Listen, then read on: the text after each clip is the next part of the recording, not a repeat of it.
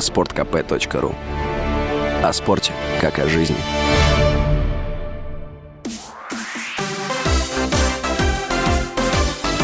Новости спорта.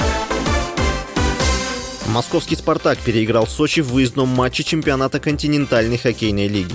Встреча завершилась со счетом 3-2 в пользу гостей. Эта победа стала первой для краснобелых после ухода с поста главного тренера команды Игоря Гришина. Также «Спартак» прервал пятиматчевую безвыигрышную серию. 5 февраля исполняющим обязанности главного тренера команды был назначен Николай Заварухин.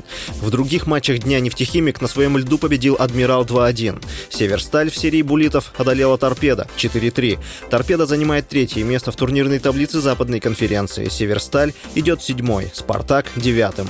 «Нефтехимик» располагается на девятой строчке на востоке. Третья россиянка вышла в четвертьфинал теннисного турнира в Абу-Даби. Его призовой фонд 780 тысяч долларов. Первая ракетка России Дарья Касаткина победила швейцарку Джилл Тайхман в трех сетах и в четвертьфинале встретится с китаянкой Джен Циньвэнь. Также борьбу на турнире продолжают Вероника Кудерметова и Людмила Самсонова, которые сыграют за выход в полуфинал между собой.